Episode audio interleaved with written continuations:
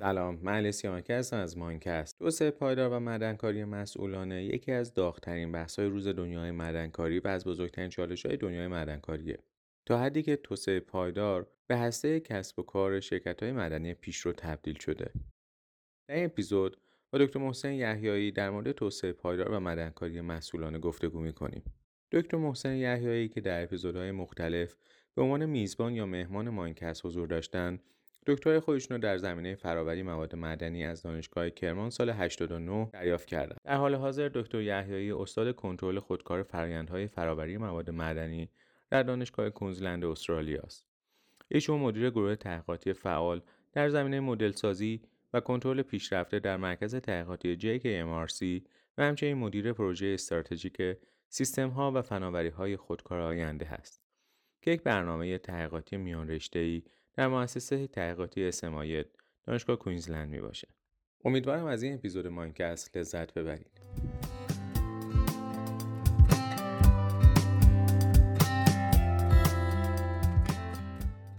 عالی.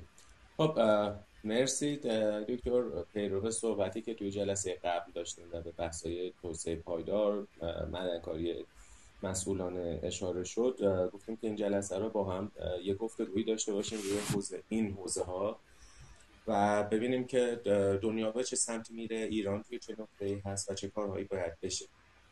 قبل اینکه وارد بحث بشیم فکر کردم بد نیست که با هم یه سری مفاهیم ها مرور کنیم و ببینیم که خب الان کدوم یکی از این مفاهیم اهمیت داره. مثلا توی دنیا بحث مسئولیت اجتماعی شرکتی فکر می‌کنم از دهه هفتاد میلادی شروع شد هفتاد هشتاد میلادی شروع شد. و اونجایی که مثلا پیتر دراکر میگه هر شرکتی یک سری زین نفت داره و این زین نفت آن اشخاص یا گروه هایی هستن که تحت تاثیر یا تاثیر دستاوردهای شرکت قرار در واقع هسته کسب و کارا میشه و کسب و کارا میگن اوکی ما یه سری سینفخانی داریم پس ما باید یک سری کارهای داوطلبانه انجام بدیم که مثلا اثرات منفی روی این سینفخان کمتر بشه یا بتونیم انتظارات اونا رو برآورده یا این میشه که مثلا شرکت ها میان مدرسه می‌سازن راه می‌سازن یا اینکه مثلا روی بهداشت کارکنان خودشون سرمایه گذاری می‌کنن مسائل این ولی بعدا یه سری اتفاقاتی میفته مثل مثلا شرکت اگه اشتباه نکنم شل یا بریتیش پترولیوم که توی یکی از پروژه هاشون توی یکی از همین پروژه های نفتیشون توی سکوی نفتی توی دریا یه نفوذ نفت توی دریا اتفاق میفته آلودگی خیلی زیادی اتفاق میفته خیلی از ماهیا کشته میشن و حجم زیادی آلوده میشه و این باعث میشه که در واقع سهامش خیلی دراپ بکنه. یعنی میفته آلودگی خیلی زیادی اتفاق میفته. خیلی از یا کشته میشن و حجم زیادی آلوده میشه و این باعث میشه که در واقع سهامش خیلی drop بکنه. یعنی یه جور جامعه جهانی به این توجه و اون موقع بحث social license to operate اتفاق میفته که بعدا این بحث وارد معدن کاری هم میشه. باز فکر می‌کنم از دهه 90 میلادی اگه اشتباه نکنم تو معدن کاری میاد که شرکت های معدنی میان میگن خب ما به خاطر اتفاقای مختلف مثل شکست سد باطله آلودگی های سیسمویتی اتفاقات این اعتراضات منطقه‌ای که برای علیه معدن کاری میشه وجه خودمون از دست دادیم. و برای اینکه همون رو به دست بیاریم ما نیاز داریم یه توجه کنیم به social license operate یا مجوز اجتماعی عملیات. که عملا اینم مجوز نیست دیگه یه چیز نامشهوده و برمیگردیم چه انتظاراتی از ما دارن. ما می‌تونیم اون انتظارات رو برآورده کنیم. که من فکر می‌کنم توی سه چهار سال گذشته این بحث social license خیلی پررنگ شده. چون توی نظرسنجی که سالانش ارنست یانگ می‌کنه در مورد ریسک مهمترین ریسک های معدنکاری معمولا توی فکر می‌کنم الان چهارمین ساله که اولین ریسک و بزرگترین ریسک social license operate و علتش هم برمیگرده به اینکه توی همین چهار پنج سال گذشته مثلا یکی از پروژه های باریک گلد توی شیلی متوقف شد چون مردم محلی نگران بودن نسبت به وضعیت آبای زیرزمینی دوباره یه پروژه نیومونت توی پرو فکر کنم متوقف شد و هر کدوم اینا خسارت های چند میلیونی تا چند صد میلیونی دیدن به خاطر تعطیلی. و دغدغه ها اکثرا دغدغه های آب ولی باز برگردیم بریم تو کشورهای دیگه می‌بینیم که مثلا در به خاطر تعطیلی. و دغدغه ها اکثرا دغدغه های آب. ولی باز برگردیم بریم تو کشورهای دیگه می‌بینیم که مثلا دغدغه های بیکاری هست یا اینکه مثلا معدن کاری که مثلا اینجا اتفاق افتاده داره اقتصاد محلی ما رو بهش آسیب می‌زنه. آره. این اینجا بود که social license پررنگ شد. ولی توسعه پایدار هم یکی دیگه مفهومایی بود که توی خود جامعه معدنی هم دیده می‌شد. در مثلا یکی از کسایی که خیلی کارهای خوبی انجام داده آقای دیوید لورنس استاد دانشگاه نیو ساوت ولز که مقالات متعددی روی نقش معدنکاری تو توسعه پایدار داره و عملا میاد میگه توسعه پایدار معدنکاری پنج بخشه. محیط زیست جامعه اقتصاد ایمنی و کارایی منابع. و روی این بحثا کار می‌کنه حالا توی ایران هم دکتر توی در محیط زیست جامعه اقتصاد ایمنی و کارایی منابع. و روی این بحثا کار می‌کنه حالا توی ایران هم دکتر حساندو توی در کورساشون خیلی در این صحبت ولی باز از وقتی که سازمان ملل اومد 17 تا اصل اصول 17 گانه یا اهداف 17 گانه توسعه پایدار گذاشت مثل ریشه کن کردن فقر آموزش آب یا دسترسی منابع برای همه. جامعه مدنی هم اومد به اون 17 اصل نگاه کرد و گفتش که خب پس ما قبلا می گفتیم مسئولیت اجتماعی شرکتی. الان باید بیایم توجه بکنیم به اصول توسعه پایدار. یعنی قبلا یه کار داوطلبانه ای بود الان باید بشه برای ما الزام.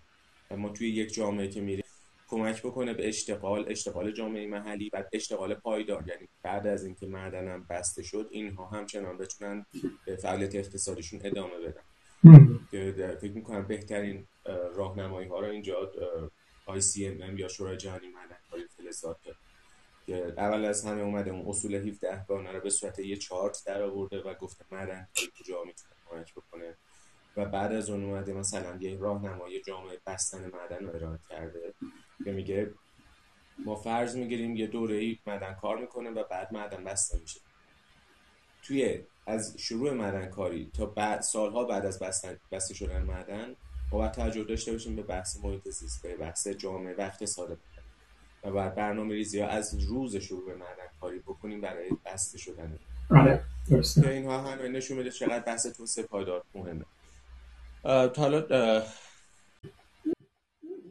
به این خلاصه گفته خیلی خوب بود. به نظر من ببین یه چیزی که حالا من تو تکمیل صحبت شما بخوام بگم اول از همه توی این سری که شما گفتین که خیلی خوب مشخص بود که چجوری ما در واقع به این سمت حرکت کردیم خب واضحه که ما یه در واقع حرکتی که انجام شده از دیدگاهی که معمولا سرمایه داری صرف داره که اصالت سود هست اونم معمولا سود اقتصادیه اومده به این سمت که ما در واقع شرکت ها تنها ملزم به سوداوری برای سهامداراشون نیستن. یعنی خب ما تا یه زمانی توی شرکت ها وقتی که استیک هولدر صحبت می‌کردن یا سهامدارا رو صحبت می‌کردن عمدتا کسایی بودن که سرمایه داشتن و در واقع تو شرکت یه منفعت اقتصادی میبردن. ولی این تعریف همونطور که شما صحبت کردین منفعت اقتصادی میبردن. ولی این تعریف همونطور که شما صحبت کردین به مرور گسترده شد. یعنی سهامداران شرکت عملا تنها کسایی نیستن که منفعت اقتصادی از شرکت می‌برن بلکه یه دایره گسترده تری وجود داره توش. و در نتیجه شما وقتی که می‌خواین در واقع منفعت برسونین این منفعت در واقع باید تمام اون سهامداران یا افرادی که توی اون زیر مجموعه شما تحت تاثیر قرار می‌گیرن رو ببینه. من فکر می‌کنم یه چیز از اتفاقی هم که افتاد که ما به این سمت بیشتر رفتیم که در واقع اون اصالت سود و ارزش های سرمایه داری رو کنار گذاشتیم و مفاهیم مثل همین social license to operate یا بعدا مثلا در واقع همین توسعه پایدار یا sustainable development goals اومد داخل. به نظر من همین تغییر دیدگاهه. یعنی ارزش ها توی نسلایی که به وجود اومدن یواش یواش تغییر کردن. به خصوص به خاطر مشکلاتی که هر کدوم از این صنایع به مرور ایجاد کردن. حالا ببینید ما خیلی تمرکزمون رو معدن خودمون که صحبت می‌کنیم و مسائلی که در مورد معدن پیش اومده. ولی شما مثالش زدیم مثلا نفت و گاز هم تاثیرات مخرب زیاد داشته. یه نکته دیگه هم اینه که تاثیرات رو ما فقط خیلی رو جنبه های صحبت می‌کنیم. ولی تاثیرات مخرب اجتماعی هم بسیار زیاد بوده. یعنی این نابرابری نابرابری اقتصادی نابرابری فرهنگی تغییرات فرهنگی که اتفاق میفته توی جاهای مختلف به همون اندازه در واقع تاثیرات مخرب زیست محیطی اهمیت دارن.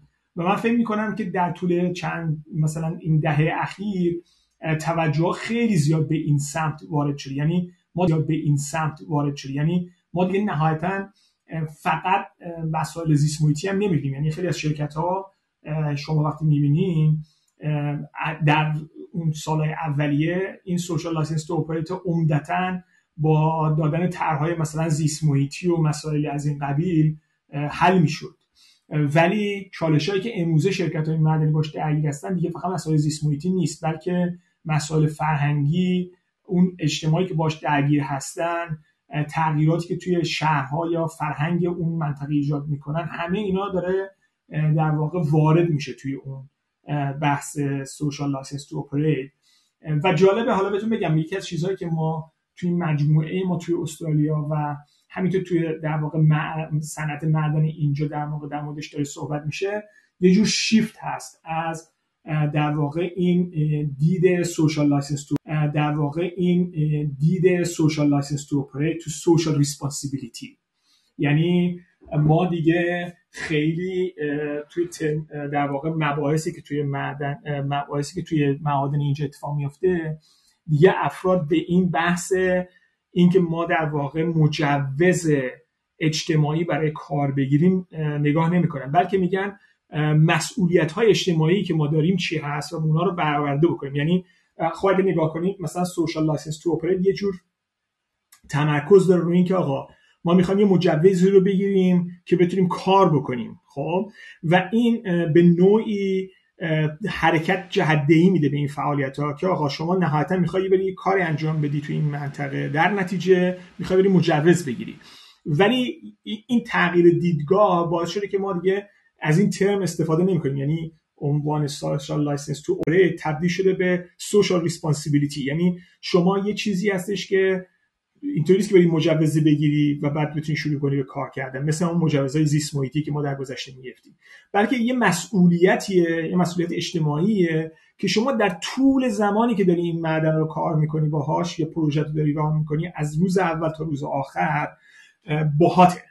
و این همون دیدگاهی که شما توی اون بحث ICM هم گفتین که در واقع اینا هم اون بحث های اهداف توسعه پایدار اومدن مپش کردن به کل پروژه از زمانی که شروع میشه تا زمانی که تعطیل میشه.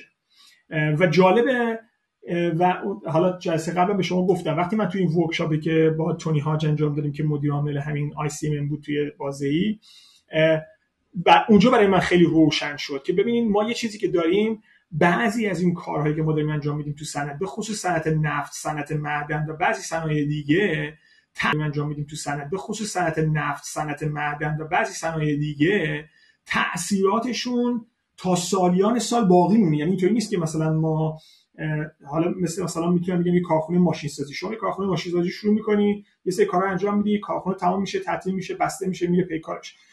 حالا یه سری اثرات داره که ادامه داره ولی عمدتا تاثیراتش یه محدود به یه زمانیه که شما داری کار می‌کنی.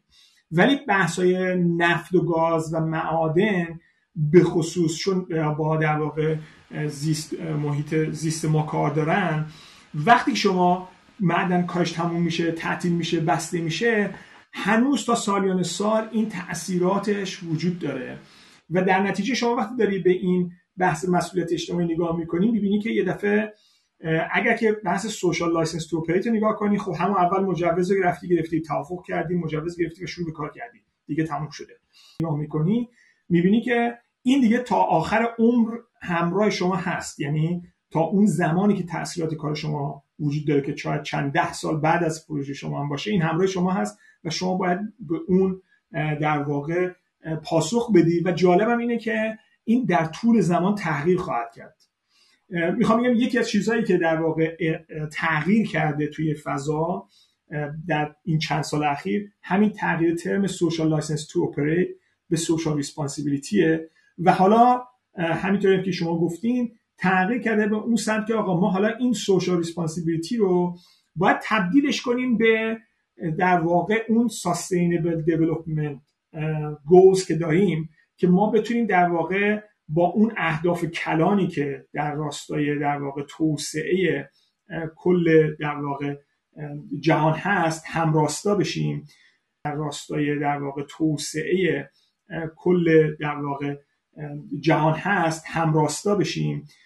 دلیل اصلیش هم اینه که و شاید دلیل این که معادن یا شرکت های معدنی به این سم رفتن اینه که ما سهممون توی اقتصاد دنیا عدد بزرگیه و در واقع یکی از چرخهای اصلی توسعه دنیا هم هستیم که نیاز بهمون هست. ولی در عین حال تاثیراتی هم که می‌ذاریم چه به لحاظ زیست محیطی چه به لحاظ اجتماعی چه به لحاظ اقتصادی خیلی چشم می‌گیره. برای همین هم هست که هم تمرکز بسیار زیادی روی این شرکت ها هست در واقع که چجوری عمل می‌کنن و هم شرکت ها به دلیل اینکه فشار زیادی این روزها از تمام سهامداران در واقع داره اعمال میشه باید به اینا توجه کنن. به همین خاطر است که در واقع یکی از صنایع پیشگاه مپ کردیم به اهداف توسعه پایدار و سعی داریم می‌کنیم که کاری که داریم انجام میدیم طوری باشه که در راستای اون اهداف باشه. حالا من خلاصه بکنم تقریبا چیزی که شما گفتین به نظرم خیلی خلاصه خوبی بود. دو تا نکته فقط من می‌تونم بگم که تغییر کرد. یکی بحث social license to operate دیگه چیزی نیستی که ما دنبالش باشیم. دلیل اصلیش هم اینه که social license to operate مثل یه مجوز زیست که شما اول می‌گیری و بعد دیگه می‌تونی کارت انجام بدی.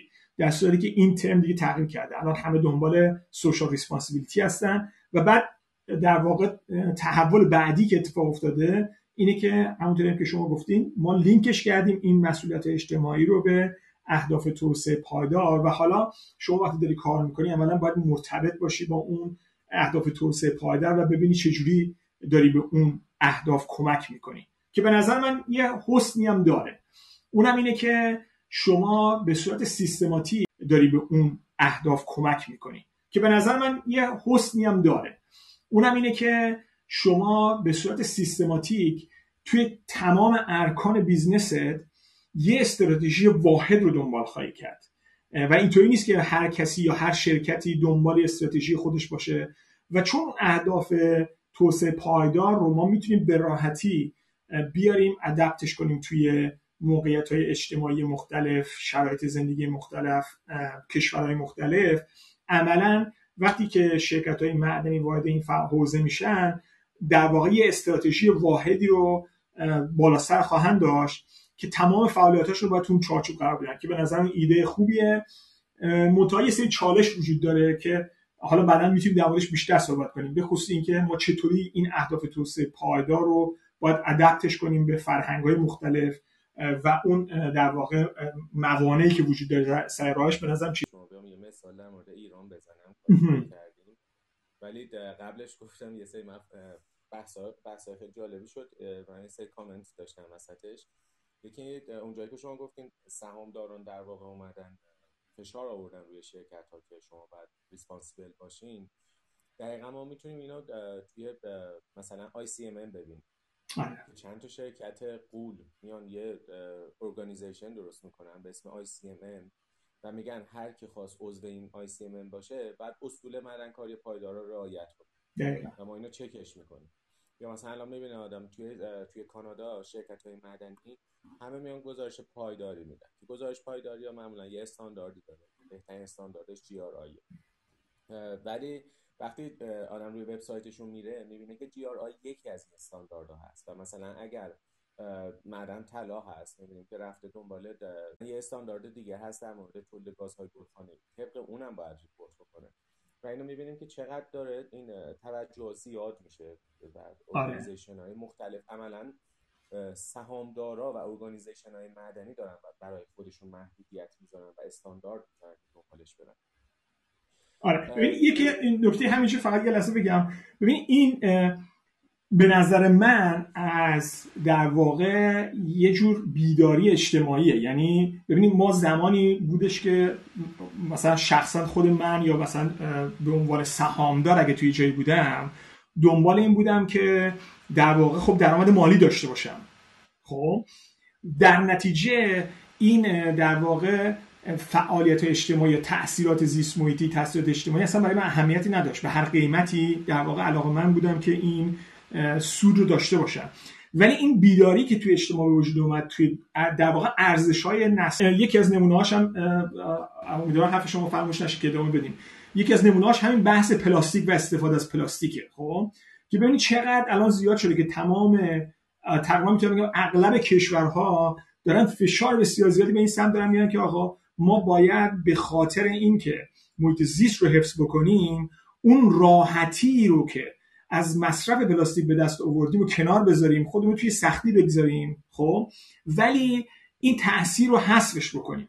و به نظر من این خودش نشون میده که ما یه تغییر و تحولی توی فرهنگ‌ها و ارزش‌ها اتفاق افتاده.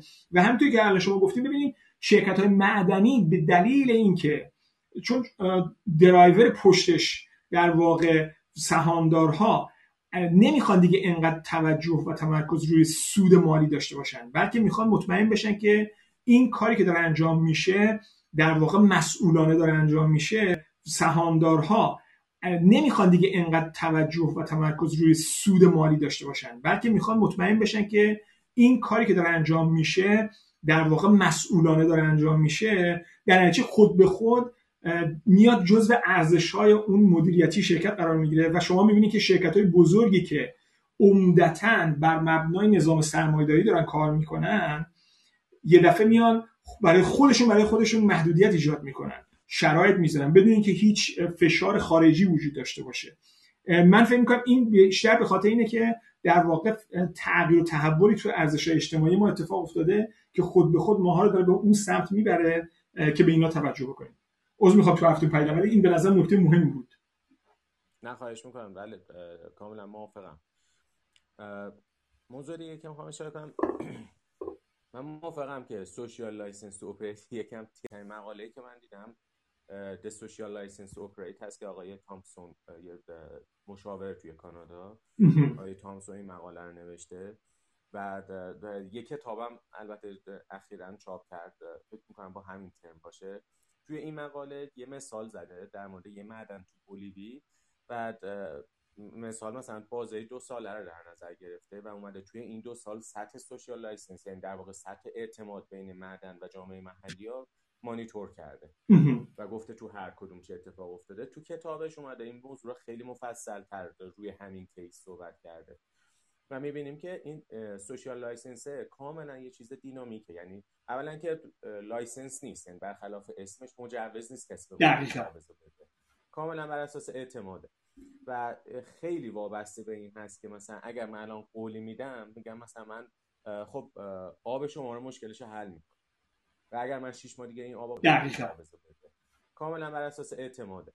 و خیلی وابسته به این هست که مثلا اگر من الان قولی میدم میگم مثلا من خب آب شما رو مشکلش رو حل می‌کنم. و اگر من شش ماه دیگه این آب مشکلش رو حل نکردم این اعتماد ضربه می‌خوره. و social license میگه میگه اگر بالاترین سطح اعتماد اتفاق بیفته اون ذینفعان خودشون رو بخشی از پروژه می‌دونن. خودشون میرن برای شرکت معدنی مثلا تبلیغات می‌کنن. آقا این شرکت خیلی خوب زندگی ما بهتر شد یا اگر برخلاف این باشه اعتماد از دست بره می‌تونن اعتصاب کنن و معدن رو به مشکل بندازن.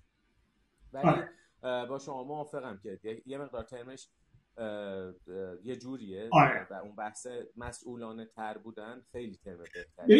یه چیزی که وجود داره ببین وقتی که شما بحث social license to operate می‌کنی خب دو تا چیز اینجا وجود داره. یکی بحث اون license یا مجوزه یکی هم to operate خب یعنی برای که اسمای هست اینا اومدن به این سمت که این term social responsibility رو وارد کردن خب که بعد خیلی هم خوب با شرکت مثل Anglo و نمی‌دونم BHP و Rio Tinto اینا خیلی خوب اینو پذیرفتن و دیگه الان جا افتاده. این بود که آقا شما در واقع همین که الان شما گفتین توش دقیقا نهفته است.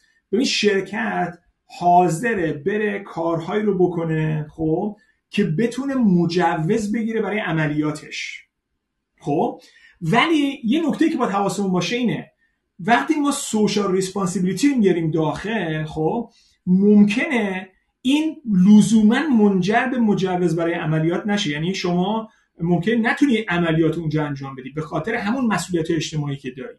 خب؟ به همین خاطر هم هستش که الان این حرکت به این سمت پیش اومده که ما دیگه بحث social license to operate نمی کنیم بلکه شما مسئولیت اجتماعی داری برای هر پروژه ای که الان این حرکت به این سمت پیش اومده که ما دیگه بحث social license to operate نمی کنیم بلکه شما مسئولیت اجتماعی داری برای هر پروژه ای حالا دو تا نکته به وجود میاد دیگه. یکی اینکه خب در داخل خود اون ترم دیگه زمان نداره. شما در کل هر زمانی که داری کار می‌کنی این مسئولیت اجتماعی داری. دوم اینکه به این معنی نیست که تو باید هر کاری بکنی تا بتونی مجوز بگیری که عملیات رو انجام بدی. خب؟ منتها به این معنی هم نیستش که شما اجازه معدن کاری نداشته باشی. بلکه شما باید نگاه کنید بگی آقا من اگه می‌خوام اینجا یه فعالیتی انجام بدم بر اساس اون مسئولیت اجتماعی که دارم به چه نحوی باید این کار انجام بدم که اون مسئولیت ها رو ببینم؟ حالا من یه چیزی که می‌خوام بگم ببینیم یه نمونه پروژه‌ای که مثلا ما درش درگیر شدیم سال گذشته که خیلی خوب پیش رفت بحث یکی از معادنی که توی در واقع توی کانادا هست شمال کانادا است این منطقه خب یکی, یکی از معادن در واقع پر ایار سربروی داره و خب MMG هم یکی از شرکتایی که خیلی روی زمینه حوزه سربروی فعاله. و اینا یکی از چیزهایی که مشکلاتی که داشتن برای این پروژه این بود که دو سه بار ارزیابی کرده بودن و عملا پروژه توجیه اقتصادی نداشت خب؟ و جالب اینو بدونیم و این نکته خیلی مهمه. یعنی این کاری که ما چند سال قبل یعنی سال دو سال قبل انجام دادیم نشون دادیم که بخش عمده از معادن طلا و مسی که اکتشاف شدن و ما می‌دونیم در دنیا وجود دارن که شاید تقریبا نزدیک نصف ظرفیت تولید سال 2020 دنیا در واقع معادن کشف شده بودن امکان تولید ندارن نه به خاطر ایار پایین بلکه به خاطر همین مسائل اجتماعی و زیست و سیاسی که امکان استفاده ندارن.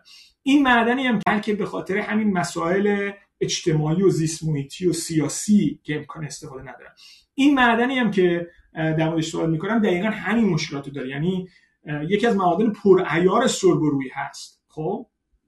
ولی ایرادی که داره اینه که در منطقه واقع شده که هم به لحاظ زیست بسیار حساسه هم به لحاظ جمعیتی بسیار حساسه و هم به لحاظ فاصلش از در واقع سیستم شهری و شرایط آب و هوایی. یعنی چالش های مختلفی وجود داره دور و برش که این پروژه رو غیر اقتصادی می‌کنه. منتها نکته که مهمه اینه ببین شما وقتی می‌خوای که این پروژه رو بیاری بگی آقا یه پروژه حالا می‌خوام انجامش بدم که اقتصادی هست و امکان فعالیت وجود داره براش حالا دیگه نمی‌تونی فقط بری بگی خیلی خوب من بیام مثلا شرایط کار ایجاد کنم برای این گروه. بهشون انقدر سود بدم راه هم براشون درست کنم بیمارستان درست کنم تا اینا بتونن کار بکنن. اینا دیگه چیزایی نیستش که برای اون. حالا دیگه نمی‌تونی فقط بری بگی خیلی خوب من بیام مثلا شرایط کار ایجاد کنم برای این گروه بهشون انقدر سود بدم راه هم براشون درست کنم بیمارستان درست کنم تا اینا بتونن کار بکنن. اینا دیگه چیزایی نیستش که برای اون افراد مد نظره تا به شما مجوز کار بدن. بلکه میگه آقا شما وقتی داری این کار اینجا انجام میدی یه سری تغییرات ایجاد خواهی کرد توی منطقه من. خب این تغییرات و این در واقع چطور می‌تونم بگم؟ در واقع این تاثیراتی که ایجاد می‌کنید توی اون منطقه این از زمانی که شما شروع می‌کنید به فعالیت تا سالهای سال ادامه خواهد داشت. حالا شما باید من بگی آقا در طول این بازه زمانی به چه شکل می‌خوای این تاثیرات رو مدیریت بکنیم و کجاهاش در واقع همگام با خواسته ها و در واقع شرایط توسعه پایدار تو اون منطقه هماهنگ هست. و کجاهاش نیست و اون جایی که نیست تو چجوری می‌خوای در واقع هماهنگ؟ یعنی حالا جالب اینه که تو این پروژه وقتی ما وارد شدیم خب عملا ترکیبی از روش های نوین فنی و فناوری برای در واقع تولید و ترکیبی از در واقع اون کارهایی که شما باید انجام بدی به لحاظ مدیریت تاثیراتش همه اینا با همدیگه ترکیب میشه تا بتونی پروژه رو در واقع پروژه ممکن بکنه.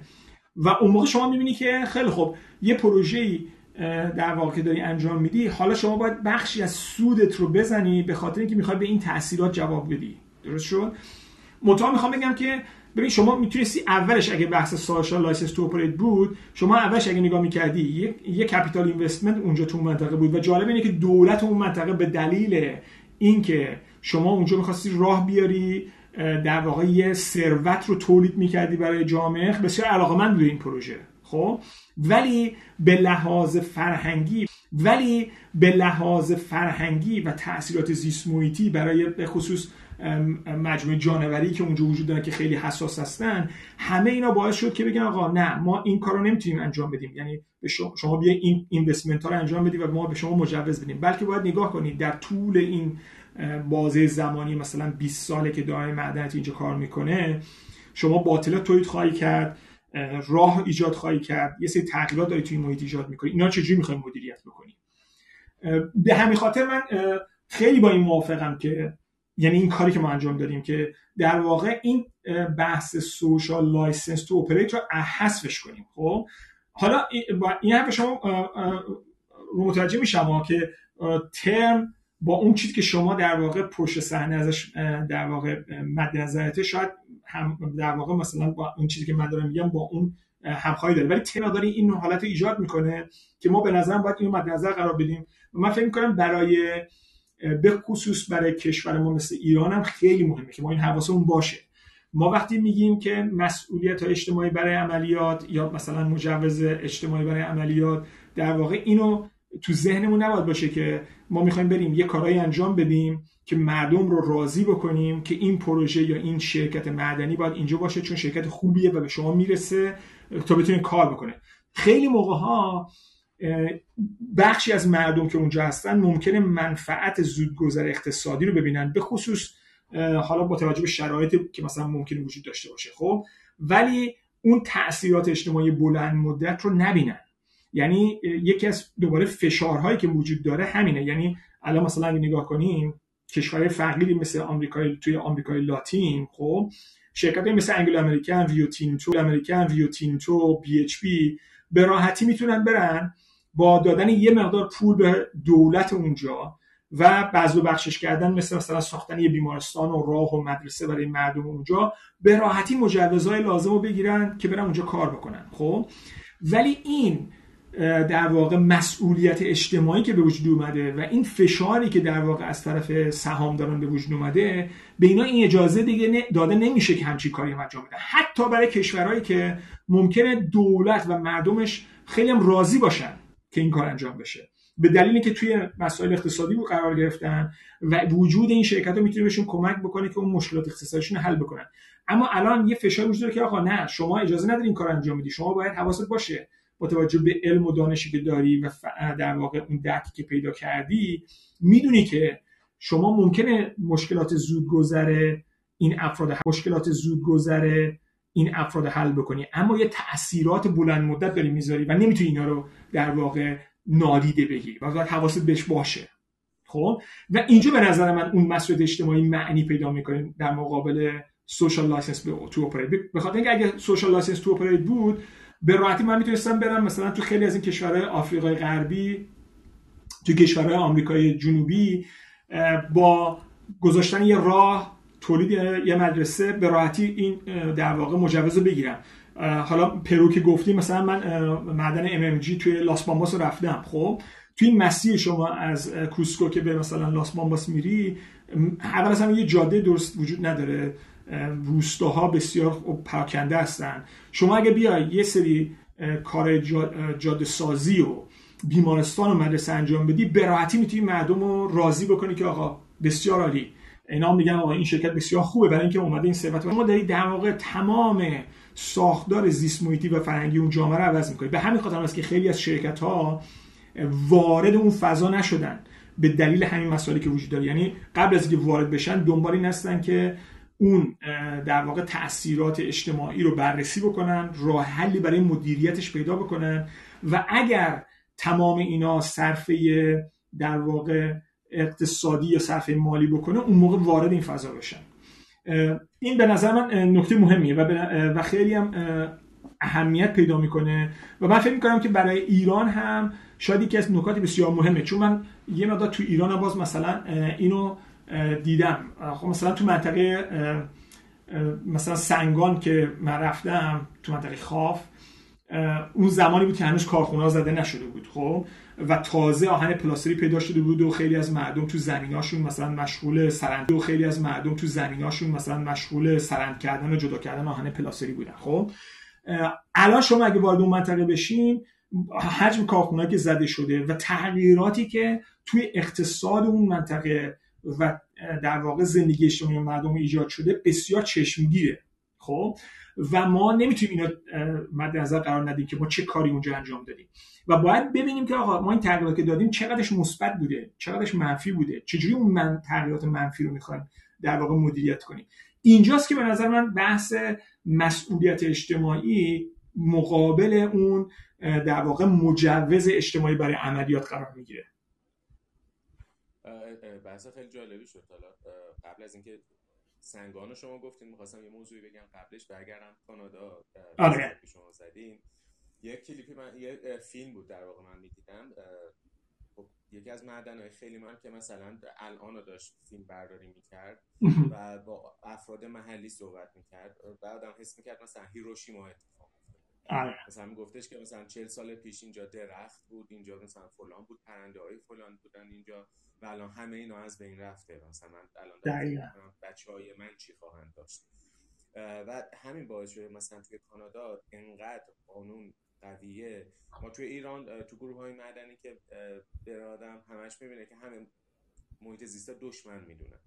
آره محیط زیست قوانین سخت می‌ذاره. ولی خب این برای آینده خود ما هستیم. ما همین جامعه هستیم. توی کانادا من یه قانون خیلی ساده میگم. اگر شما جای حفاری و آب زیرزمینی در بیارین توی همون موقع همون لحظه اجازه ندارین اون آبا برگردونین توی زمین. باید آبا جایی ذخیره کنین نمونه برداری کنین. اگر هیچ مشکلی نداشته ذخیره کنین. نمونه برداری کنین. اگر هیچ مشکلی نداشته باشه از لحاظ نمی‌دونم مواد شیمیایی آره. اضافه شده می‌تونین اینو برگردونین. یا اینکه آب بذاری خوش بشه. و این توی همه پروژه ها صادقه. که مثلا شما وقتی که یه پروژه مدنی می‌خوان شروع کنین قبلش باید تیم مدنی بیاد از لحاظ از لحاظ زیست محیطی اونجا رو بررسی کنه. و مثلا میاد به تمام پرسنلی که قرار اونجا استخدام شن یه اورینتیشن می‌ذاره و میگه توی این منطقه مثلا این گنجشگاه هستن این پرنده ها اینا گونه های در حال انقراضن. و اگر دیدین یک کدوم اینا یه جایی افتاده اینا باید سریع ریپورت چون ممکنه همین بحث مثلا یه پروژه کوچیک میدن به شرکت مثلا حفاری. چل هزار دلار. و شرکت میره اونجا یه سری حیوان از بین میرن. همون شرکت مجبوره 50 هزار دلار 100 هزار دلار جریمه بده به خاطر اینکه این حیوان از بین رفتن. آره. و هم... صاحبان اصلی زمین. خب؟ بله. جالب اینه که مثلا من حتی مثلا خب سفر زیاد میرم. هر کدوم از این جایی که میرم یکی از چیزهایی که شما توی خب یه چیزی اصطلاحی به اسم induction دارن. دیگه شما در واقع باید مثلا اینو انجام بدی که آشنایی بشی آشنا بشی با قوانین و مقررات سایت و کلی و بتونی وارد بشی و کار بکنی. یعنی قبل از که شما وارد کار بشی باید اینا induction انجام بدی. حتما حتما توی هر کدوم از اینا که شما برین یکی از بخشاش همین بحث فرهنگیه. یعنی میگن آقا شما اینجا که داری وارد میشی این منطقه مربوط مثلا به این قبیله است و اینا این مسائل براشون مهمه. و یه چیزی که شما گفتین که به من همین رو دقیقا دیدم یکی بحثش همینه. اگه شما جانوری رو می‌بینین یا موجوداتی رو مثلا می‌بینین حتی اگه مثلا مشکلی پیدا کردن یا اتفاقی افتاده نباید دست بزنین باید اطلاع بدین. حالا جالب اینه که حتی در مورد در واقع بعضی از آثاری که شما روی زمین هم می‌بینید اگه مثلا مشکلی پیدا کردن یا اتفاقی افتاده نباید دست بزنین باید اطلاع بدین. حالا جالب اینه که حتی در مورد در واقع بعضی از آثاری که شما روی زمین هم می‌بینین هم اینجا همینطوری هست. مثلا خب اینجا حالا به اون معنا مثل آثار باستانی نیست ولی مثلا میگم شما اجازه ندارید سنگ ها یا چیزهایی که می‌بینید حتی مثلا بعضیشون ممکنه جذاب باشه جابجا جا بکنید یا دست بزنید. خب؟ به دلیل اینکه فرهنگ اینجا یه چیز خاصی داره مثلا اینا ممکنه براشون یه مفهومی داشته باشه اون سنگی که اونجاست و شما نمی‌تونید جابجاش بکنید. می‌خوام بگم فقط هم محیط زیست نیست. الان دیگه خیلی شدیدن روی اینه که آقا شما اونجا که داری کار می‌کنی تو چه فرهنگی وارد شدی و چی رو باید مد نظر قرار بدی به لحاظ فرهنگی هم؟ علاوه بر محیط زیست. دقیقا درسته. حالا بحث سنگان کردیم شما. ما پایش معدن هوشمند حدود پنج سال پیش اگه اشتباه نکنم یک راهنمایی برای ما چطور زین افغانمون رو شناسایی کنیم بعد ببینیم چه نیازهاشون چیه. بعد مثلا استانداردهای زیست محیطی مختلف رو بررسی کرده بود. در اون پروژه که تحویل تحویل دادیم ایمید رو خیلی علاقه مند شد. ما بیایم اینا به عنوان کیس توی یکی از پروژهاش پیاده کنیم. خب ما شروع کردیم پروژه زرشوران اول. خود ایمید رو گفت پرچالش این پروژه ما زرشورانه شما بیاین زرشوران بررسی کنیم ما یه مطالعات کتابخونه ای انجام دادیم و دیدیم که مثلا خب زرشوران یه بخش مشکلات زیست محیطی داره و یه بخش مشکلات اجتماعی داره. مثلا اجتماعیش اینه که فرزن اگر چهار تا روستا نزدیک زرشورانه زرشوران اومده فرزن همه پرسنل مثلا از یه روستا استخدام کرده تا روستای دیگر رو ول کرده. مثلا آره. اختلاف های این تیپی هم بود. ولی خب به خاطر حساسیت خود مدیریت معدن اجازه نداد. مطالعات میدانی زرشوران اومده فرزن همه پرسنل مثلا از یه روستا استخدام کرده تا روستای دیگر رو ول کرده. مثلا آره. اختلاف های این تیپی هم بود. ولی خب به خاطر حساسیت خود مدیریت معدن اجازه نداد مطالعات میدانی بکنیم و کارمون فراتر بره. بعد ایمید رو پیشنهاد سنگان رو داد و ما اومدیم دوباره روی سنگان مطالعات کتابخونه کردیم و باز متاسفانه ادامه پیدا نکرد. ولی نکته جالبی که بود ما اومدیم تمام منطقه سنگان حالا فکر کنم دو تا شهرستان بود. همه رو مطالعه کردیم از لحاظ جمعیتی. و دیدیم که مثلا بعد از بعد از توسعه معدنکاری چه مقدار مهاجرت به اون شهر را زیاد شد. یا آره. شهرهای کوچیک. و بعد آدم می‌بینه وقتی مهاجرت زیاد شه عملا داره فرهنگ اون منطقه تغییر پیدا می‌کنه. خب اصولا معدنکار درآمد بیشتری دارن نسبت به افراد دیگه. و حالا بحث زیست محیطی هم که خیلی مفصل بود اونجا و باز میگم متاسفانه اتفاق نیفته که ما بتونیم بیشتر کار بکنیم. و حالا دو تا پروژه دیگه توی منطقه سنگانه که بعد بهش اشاره می‌کنم از لحاظ قدم هایی که ما باید برداریم برای انجام این پروژه. آره. ولی شما خیلی بحث کردیم بحث در واقع مدنکاری مسئولانه یا ریسپانسیبل بودن رو صحبت کردیم به نظر که بد نیست من در مورد بنیاد مدنکاری مسئولانه هم صحبت نمی‌دونم اسمش شنیدید یا نه یه بنیاد توی سوئیس. آها. و فکر می‌کنم اخیرا ایجاد شده. یه بنیاد کاملا مستقل. یعنی هیچ شرکت معدنی پول به اینا نمیده. برای همین اینا کاملا مستقلن. اینا یه کار خیلی خوبی که کردن اومدن اول از همه تمام استانداردهایی که وجود داشت برای حالا توسعه پایدار ریسپانسیبل بودن تمام این تیپ استانداردها توی مدنکاری در تمام کشورها بعد دسته بندی کردن. مثلا توسعه اقتصادی رفتار تجاری مدیریت چرخه عمر بحث‌های مثلا شرایط کار رفاه اجتماعی مسئولیت پذیری زیست و بر اساس همه اینا اومدن یک راهنمایی نوشتن به اسم Responsible Mining در واقع دو تا چیز نوشتن Responsible Mining Index شاخص معدنکاری مسئولانه Responsible Mining Framework. که باز ما فریمورکش رو ترجمه کردیم به فارسی. و این حالا این مقالات و این گزارش هایی که صحبت می‌کنیم من تمام لینک هاشو توی کپشن می‌ذارم که دوستان که علاقه‌مند بودن در مطالعه. این framework اینا خیلی framework جالبیه. دقیقا همین صحبت شماست. یعنی شروع می‌کنه از هر قسمت معدن که شما می‌خواین شروع کنید اولین چکش که می‌خواین بزنید این سطح باطله بزنید کارخونه بزنید میاد یه سری شاخ... سوال می‌پرسه چک‌لیسته. میگه مثلا شما دقت کردین که کارتون مسئولانه هست؟ هم به مسئولانه بودن واقف مثلا شما تاثیرات اجتماعی کار رو دیدین؟ شما رفتین با مردم محلی صحبت کنید هر جاییش یه سری چک لیست می‌ذاره آره. و میاد یه سری راهنما می‌ذاره دوباره.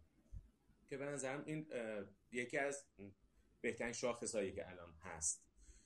خیلی خیلی هم یوزر فرندلیه و هم از اون طرف مسئولان است. آره. بعد اینا اومدن خب اومدن تمام گزارش های شرکت های مدنی و گزارش های حالا پایداری CSR هر چی اسمشو بذارن همه اینا رو بررسی کردن از شرکت هایی که حالا موجود بود دیتا هاشون و بر اساس اون گزارش ها و بر اساس شاخص های خودشون اومدن یعنی همون شاخص, شاخص های توسعه اقتصادی و رفتار تجاری این حرفا اومدن دو دسته کردن. گفتن یکی فرهنگ ساد و بر اساس شاخص های خودشون اومدن یعنی همون شاخص های توسعه اقتصادی و رفتار تجاری این حرفا اومدن دو دسته کردن. گفتن یکی فرهنگ سازمانی مثلا انگلو امریکن از لحاظ سازمانی این شرکت به توسعه اقتصادی مثلا پایبند شاخصاش چیه؟ یه امتیاز بندی کردن بر اساس report های خود انگلو امریکن. از طرف دیگه اومدن گفتن خب انگلو امریکن مثلا 10 تا سایت داره. و ما آره. گزارش های پر سایت رو چک می‌کنیم و ببینیم تو هر سایتی چه اتفاق میفته بعد بعد اومدن دوباره یه, یه report دیگه دادن گفتن یافته های ما مثلا تو سال 2020 این بوده. یه یافته هاشون دو سه تا چیز جالب داره که بخوام بگم. یکی اینه که با توجه به اینکه شرکت های مدنی حالا حداقل اون شرکت های مدنی تاپ خیلی کارهای مسئولانه دارن انجام میدن شکاف های خیلی زیادی هست بین انتظارات بله. اجتماعی و کارهایی که شرکت های مدنی یعنی وقتی که ما حتی تو حوزه محیط زیست میریم من طبق همین گزارش دارم حرف می‌زنم. وقتی بالاترین امتیاز شیشه مثلا انگلو امریکن امتیاز سه و نیم گرفت و بعد یه سری شرکت هایی که ما فکر می‌کنیم خیلی تاپ هستن مثلا امتیازشون روی حتی دو ممکنه باشه. خیلی پا. این, این یه چیز خیلی جالبه. و یه بحث خیلی جالبه دیگه ای که کرده حالا اصطلاحش جای من شنیده بودم بهش می‌گفتن گرین باشینگ. که اینجا اومده گفته Sustainable Development Goal Washing. یعنی که شرکت های مدنی بعضی وقتا صرفا وقتی یه کاری می‌کنن یه اقدامی می‌کنن به خاطر این نیست که اون جامعه یا محیط زیست براشون مفید باشه. به خاطر اینه که صرفا یه شوافی بکنن که مثلا ما این کارو کردیم. آره. پشت پرده کار دیگه دارم مثال میگم مثلا میاد درخت کاری می‌کنه میگه ببینید مثلا من محیط زیست پرداختم. که اینم به نظرم یه نکته جالبی بود که این گزارش هایلایت کرده.